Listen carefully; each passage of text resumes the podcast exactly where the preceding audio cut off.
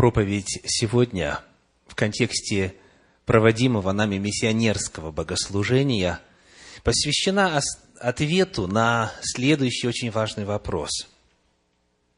Для чего и каким образом Бог дает Святого Духа? Для чего и каким образом Бог дает верующему новое помазание Святым Духом? Я приглашаю вас прочитать в начале в Евангелии от Луки, в 11 главе, стихи с 5 по 13. Евангелие от Луки, 11 глава, стихи с 5 по 13. «И сказал им, положим, что кто-нибудь из вас, имея друга, придет к нему в полночь и скажет ему, «Друг, дай мне взаймы три хлеба, ибо друг мой с дороги зашел ко мне, и мне нечего предложить ему». А тот изнутри скажет ему в ответ, «Не беспокой меня, двери уже заперты, и дети мои со мною на постели, не могу встать и дать тебе. Если, говорю вам, он не встанет и не даст ему по дружбе с ним, то по неотступности его, встав, даст ему, сколько просит. И я скажу вам, просите, и дано будет вам. Ищите и найдете, стучите и отворят вам, ибо всякий просящий получает, и ищущий находит, и стучащему отворят. Какой из вас отец, когда сын попросит у него хлеба, подаст ему камень? Или, когда попросит рыбы, даст ему змею вместо рыбы. Или, если попросит яйца, подаст ему скорпиона. Итак, если вы, будучи злы, умеете даяния благие давать детям вашим, тем более Отец Небесный даст Духа Святого просящим у Него. Здесь в этом отрывочке содержится ответ Иисуса Христа на вопрос, для чего и как верующему дается новая мера Святого Духа. В первую очередь, я приглашаю вас осуществить краткий контекстуальный анализ. Скажите, какое слово во всех историях от 5 до 13 стиха присутствует – и является связующей красной нитью. Какое слово есть во всех историях, рассказанных Христом? Первое. Просить. Первое понятие, первое слово, первый емкий термин – просить. И второе – ответ – дать, получать принимать. И в рассказе о друге, который в полночь беспокоит своего друга, он просит и получает. И в иллюстрации об отце, у которого сын просит и получает. И выводы Иисуса Христа о том, что Духа Святого надо просить, и Отец непременно даст. Все это объединено одной темой. Потому вопрос – о чем, соответственно, Иисус Христос рассказывает на протяжении всех этих стихов? О чем? О получении Святого Духа. Тринадцатый стих является выводом Иисуса Христа. Он говорит, итак, следственно, соответственно, на основании всего сказанного. То есть и первая история, и вторая иллюстрация об отце и сыне – это рассказ о том, для чего и как Отец Небесный дает Духа Святого. Эти истории именно взаимосвязаны. Без этого общего взгляда на них нет возможности понять смысл. Потому что некоторым на протяжении истории существования этих слов в Библии такой тезис очень понравился. Просить и получать. Стучать, чтобы отворили – искать, чтобы найти, потому что в результате больше становится. Но Иисус Христос не просто говорит о том, что надо просить, надо стучать и нужно искать. он это все говорит применительно к одному вопросу. Какому? Духа Святого нужно просить, нужно искать, в отношении Него нужно стучать, и ты обязательно получишь. Эти истории все на одну тему. Потому сегодня я приглашаю вас посмотреть, чему именно учат эти рассказы Иисуса Христа касательно того, для чего и как просить о Святом Духе. Первый вопрос. Скажите, сколько друзей есть в первой истории? Сколько здесь друзей? Три друга.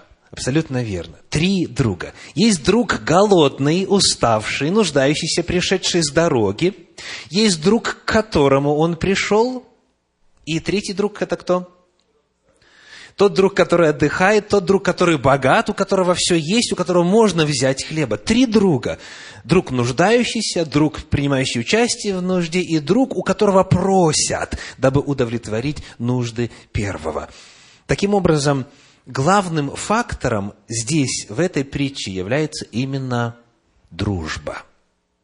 Скажите, многие ли люди в состоянии вам ночью постучать домой и сказать, я нуждаюсь. Много ли людей в районе Большого Сиэтла с вами находятся в настолько тесных взаимоотношениях, чтобы быть в состоянии позвонить средь ночи или постучать и сказать «помоги, потому что у меня нужда». Это первый тест, который эта притча содержит. Потому что если не было бы этих дружеских взаимоотношений, то, конечно бы, никто ночью не побеспокоил. И, конечно же, не было бы в результате удовлетворения этой нужды – Первое, чему эта история нас учит, это факту наличия дружеских взаимоотношений. Сколько у вас друзей, дорогие? Сколько в вашем списке – круга влияния, который мы начали составлять сегодня в первой части миссионерского богослужения. Сколько людей вы знаете, сколько людей вас знают, э, с каким количеством людей у вас установлены доверительные, близкие взаимоотношения.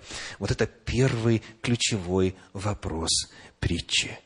Господь призывает нас здесь задуматься об этом. И, естественно, для того, чтобы быть в состоянии оказать помощь, да даже для того, чтобы быть в состоянии услышать призыв о помощи, нужно иметь друзей. Не обязательно друзей вот в том самом идеалистическом, платоническом смысле этого слова, как у нас было в Советском Союзе. Вот у нас были друзья, а потом были приятели, потом были знакомые, были разные-разные-разные категории. Я употребляю слово «друг» в американском смысле слова – friend. То есть это кто? Это фактически, вот я слышу ответ, все, кого знаешь. I have many friends, говорит человек. Имеется в виду, у меня много знакомых. Но это чуть более, чем знакомый, наверное, но явно не дотягивает до того высокого идеала друга, который там за вас и то, и другое, и жизни, и пятое-десятое. Речь идет о том, чтобы были люди, которые были бы к вам настолько достаточно близки, чтобы попросить о помощи. Вот об этом идет речь. Вот об этом уровне идет речь. Итак, у друга ночью раздался стук в дверь. И он поднялся и начал скрести по сусекам и смотреть в кладовой. Почему? Потому что был движим желанием помочь, правда? Он был движим желанием помочь. Он, будучи движим любовью к ближним, захотел изыскать в своих ресурсах возможность помочь. И что обнаружил? Он обнаружил, что не в состоянии нужду удовлетворить. Это еще один очень важный урок этой притчи. Человек, который желает помочь, вдруг обнаруживает, что ему нечего дать. Он пришел к осознанию своей неспособности помочь, своей беспомощности решить эту проблему, которая там стояла. И я вспоминаю всякий раз, когда читаю эту притчу себя после первого семестра обучения на первом курсе в Заокской семинарии в России, когда, проводя в городе Тольятти евангелиционную программу, будучи студентом на практике, я обнаружил, что люди идут ко мне в надежде решить свои многолетние проблемы. Кому-то нужно изгнание беса, кому-то нужно освобождение от гомосексуальной зависимости, у кого-то многолетние проблемы во взаимоотношениях с мужем или женой. И люди, зная, что человек учится в духовном учебном заведении, предполагают, что у него есть ответ на эти вопросы. А откуда у меня эти ответы? Откуда у меня эти знания? А главное, откуда эта сила, чтобы помочь? Ответ – у меня ее нету. У меня ее нету. И тогда, довольно рано в процессе своего получения богословского образования – для того, чтобы стать служителем церкви, я осознал э, кризис и очень остро пережил кризис своей неспособности удовлетворять духовные иные запросы людей. И потому у меня встал вопрос, а верную ли я стезю избрал? В действительности ли я могу посвятить свою жизнь помощи людям? Что я им могу дать?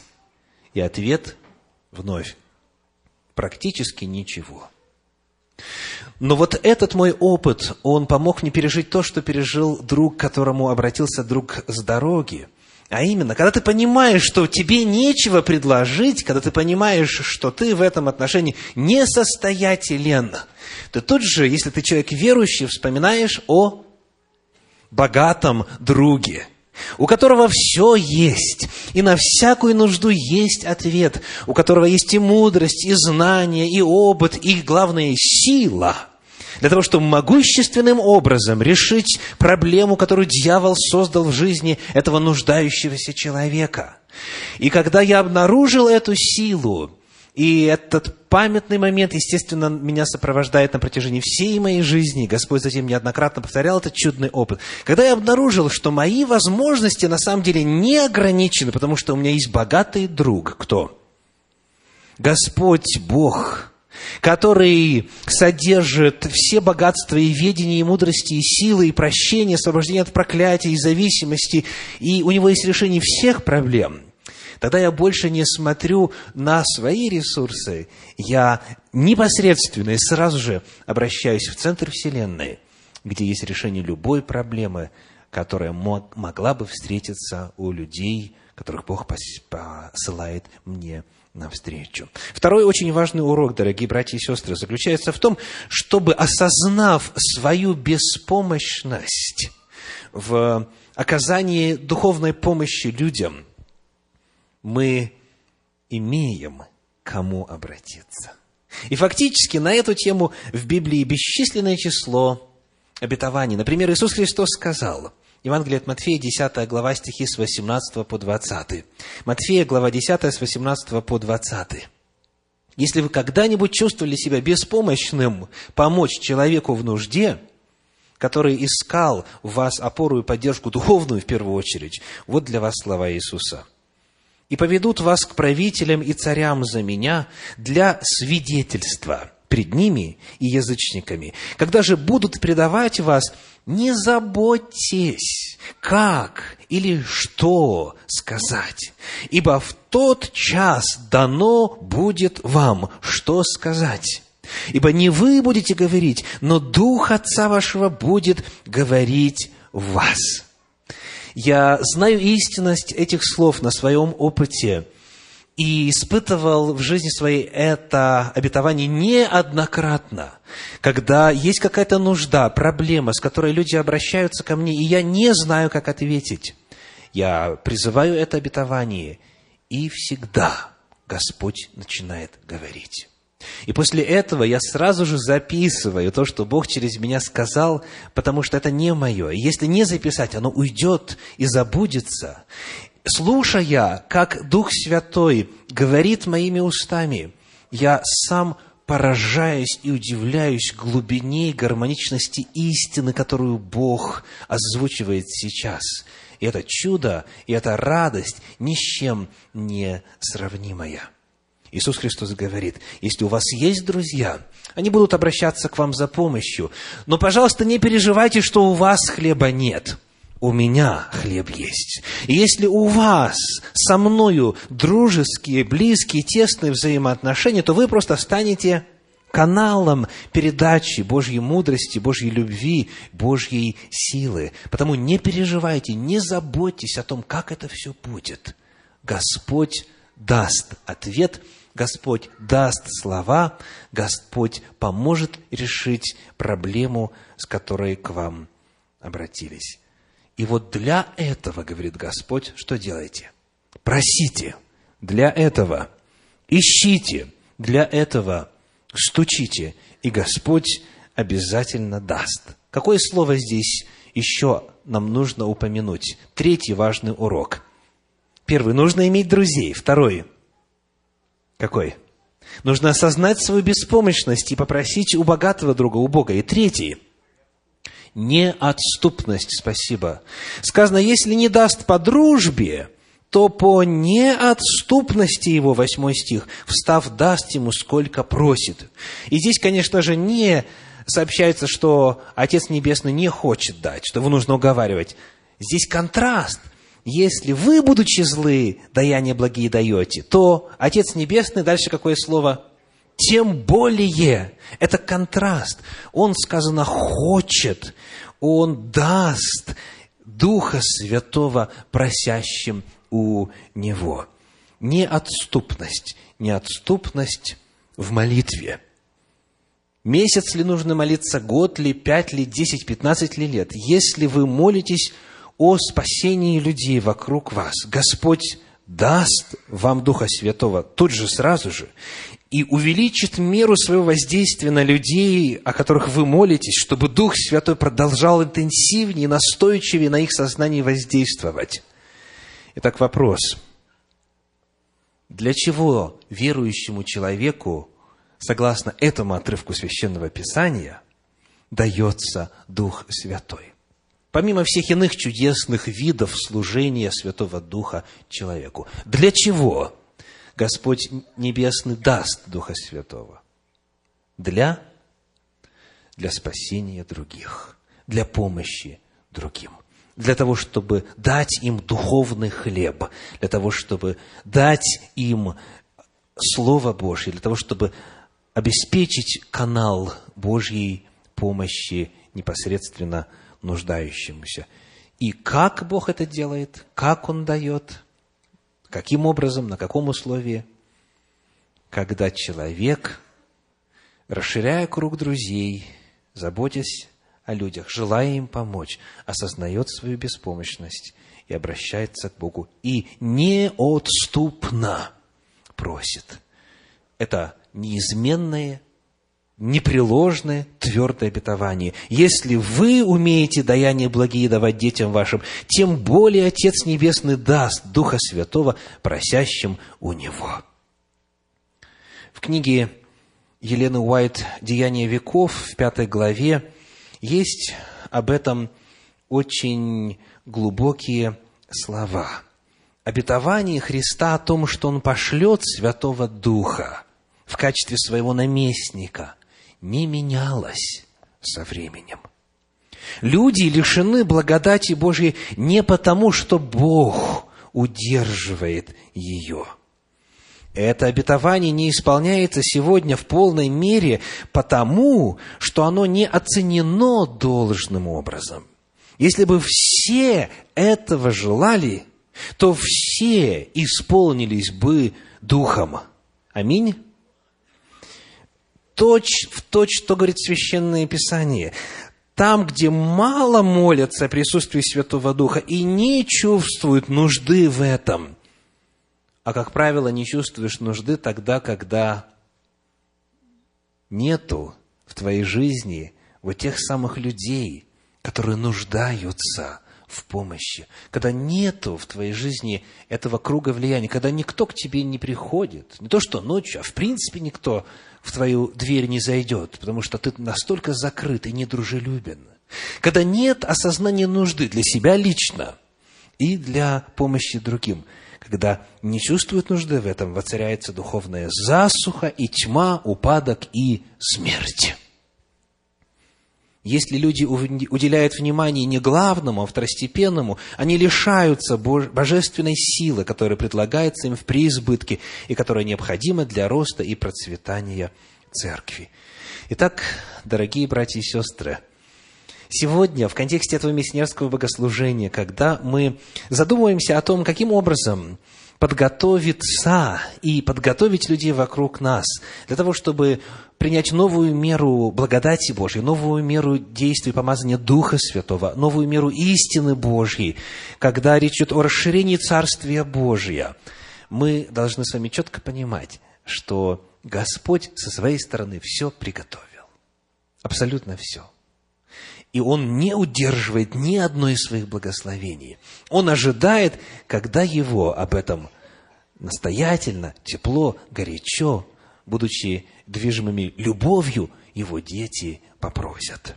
Только те, дальше продолжает Елена Уайт, кто постоянно получает свежий приток благодати, обретут силу, необходимую им ежедневно, и способность пользоваться ею, не ожидая призрачного будущего, когда наделенные особой духовной силой они получат чудодейственную способность воздействовать на души, они постоянно подчиняет себя Богу, чтобы Он превратил их в сосуды для благородного употребления. Каждый день они ищут доступные способы для служения и свидетельствуют о Господе в том месте, где они находятся, дома, выполняя простую домашнюю работу или на общественном поприще и так далее.